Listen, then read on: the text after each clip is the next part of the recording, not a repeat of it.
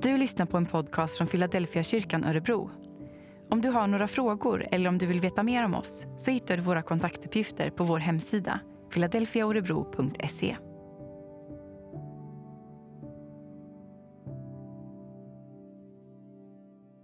Så fantastiskt roligt att få se kyrkan så här välfylld. Jag heter Ellen Hemström och är pastor och föreståndare här i församlingen. För några veckor sedan så var jag med på ett möte där den ökande fattigdomen i Örebro lyftes. En person i det här mötet berättade då att en skola i ett av Örebros utsatta områden har fått ändra i sin matsedel. Den här skolan har haft som vana att på fredagar servera soppa med bröd. Men under hösten har man börjat märka att ett flertal barn inte får någon mat under helgen. Man har därför bytt ut i matsedeln och istället för soppa börjat servera köttgryta och lasagne. Mat som barnen ska kunna stå sig på under helgen. På ett år har en förpackning köttbullar ökat med mellan 10 och 20 kronor. Och ett paket hushållsost kostar närmare 40 kronor mer än för ett år sedan. För den som lever på Migrationsverkets dagersättning förväntas man klara sig på 71 kronor per dag om man bor själv. Och 61 kronor per dag om man bor tillsammans med någon.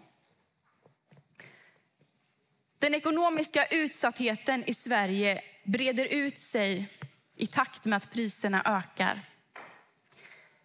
Och varje vecka får drygt 300 familjer hämta ut mat på matcentralen som ligger några hundra meter bort härifrån. Det är mat till ungefär 800 till 1000 individer.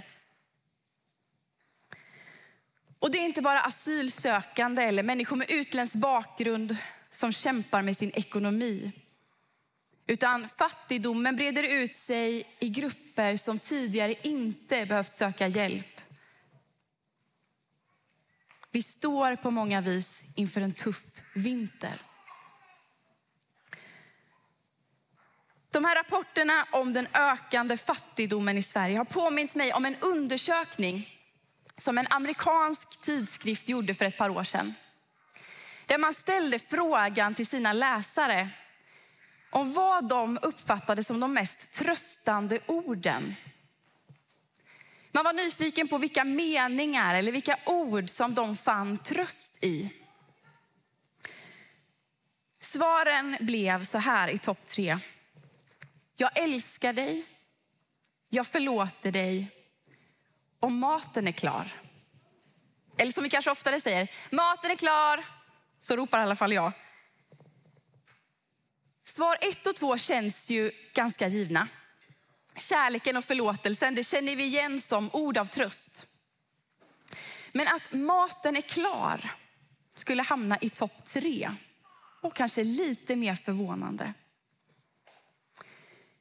Men i ljuset av det vi hör nu om ökande priser, om barn som inte får mat under helgen, om de långa köerna till matutdelningen, så förstår jag att det finns mer tröst i de orden än vad jag förut kunnat ana.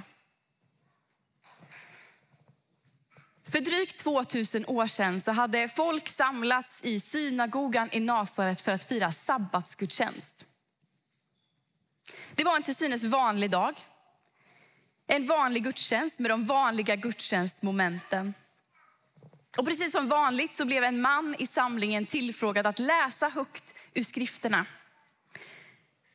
Jesus var som vanligt på gudstjänst och det här, den här gången så var det hans tur att läsa högt. Och man ger honom profeten Jesajas bok. Och Jesus ställer sig upp och läser. Herrens ande är över mig. Ty han har smort mig till att frambära ett glädjebud till de fattiga. Han har sänt mig att förkunna befrielse för de fångna och syn för de blinda. Att ge de förtryckta frihet och förkunna ett nådens år från Herren. Den här texten som Jesus läser är hämtad från Jesaja kapitel 61. Och gissningsvis så hade de orden lästs många gånger där i synagogan. Det var inget kontroversiellt i de orden, inget uppseendeväckande i den texten.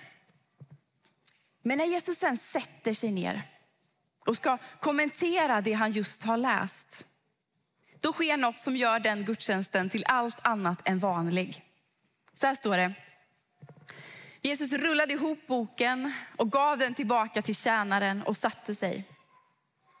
Alla i synagogan hade sina blickar riktade mot honom. Då började han tala och sa till dem, idag har detta skriftställe gått i uppfyllelse inför er som hör mig. Allt hade varit som vanligt tills nu. När Jesus säger att det han just har läst, det handlar om honom. Han säger till och med att det som profeten Jesaja har skrivit om, det uppfylls just nu i salen som de sitter i. Jesus liksom placerar in sig själv i texten och säger, det är jag, det handlar om mig. Det är jag som har kommit med goda nyheter till de fattiga. Det är jag som har kommit för att meddela de fångna att de ska friges. Det är jag som har kommit med syn till de blinda. Och det är jag som ska befria de tyngda och betryckta. Det här säger Jesus, det är min mission. Det här är mitt uppdrag, min programförklaring, mitt manifest. Och när vi fortsätter att läsa i Lukas evangeliet där den här texten finns, men också läsa i de andra evangelierna, så kan vi läsa om hur de där orden i synagogan blir verklighet. Vi kan läsa om hur de orden blir synliga i hans möte med människor. Genom evangeliet ser vi hur Jesus älskar människor. Och vi kan läsa hur han förlåter de som söker förlåtelse. Och vi kan läsa om hur Jesus ger mat till människorna. Hur han mättar all hunger, också sån hunger som inte låter sig mättas av mat. Sättet som Jesus verkade i sitt uppdrag påminner på många sätt om de där tre meningarna som den amerikanska tidskriften hade fått fram som de mest tröstande orden. Orden som människor fann mest tröst i, de finner vi i Jesus. Under adventstiden som vi inleder idag så firar vi Jesu ankomst. Vi väntar inte på Jesu ankomst. Vi firar att den redan har skett. Han är här. Och precis som Jesus uttalade att orden från Jesaja har gått i uppfyllelse i honom, så kallar han oss, sin kyrka, att kliva in i samma uppdrag som han. Så att vi kan säga att idag har det här skriftstället gått i uppfyllelse i mitt liv. Idag har Jesus uppdrag blivit uppdraget för mitt liv och församlingens liv. Att ge glädjebud till de fattiga, det ger kyrkan väldigt tydliga anvisningar om vad som är hennes uppdrag i den tid som är nu. Genom den helige ande så blir vi inbjudna tillsammans med Jesus för att kunna frihet, upprättelse och tröst till hela Guds skapelse. Om du tänker nu, det där var väl inte direkt en julig första adventspredikan? Så tänker jag så här, finns det något mer juligt än att vända oss till de människor som Jesus vände sig till? Vi står på många vis inför en tuff vinter. Och de goda nyheterna om Jesus Kristus, de är inte bara till de som har det tunt på kontot. För även om du har mat att äta, så har vi alla behov av att bli räddade och mättade av Jesus. Av Jeshua. Han vars namn betyder Herren räddar. Hunger uttrycks inte bara genom kurrande magar, utan den andliga hungern, den inre hungern, den verkar på ett annat sätt.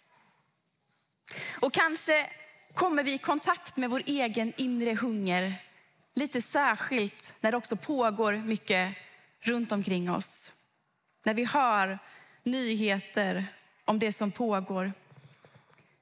Vi har alla behov av Jesus kärlek och förlåtelse. Men vi har också behov av hans näring och mat för våra liv. Och därför vill jag uppmuntra dig idag på första advent att bered en väg för Herren i ditt liv. För han är här. Vi behöver inte vänta på honom. Han är redan här. Och han vill idag uttala sin kärlek över dig. Och han säger, jag älskar dig. Och han vill ge dig sin förlåtelse.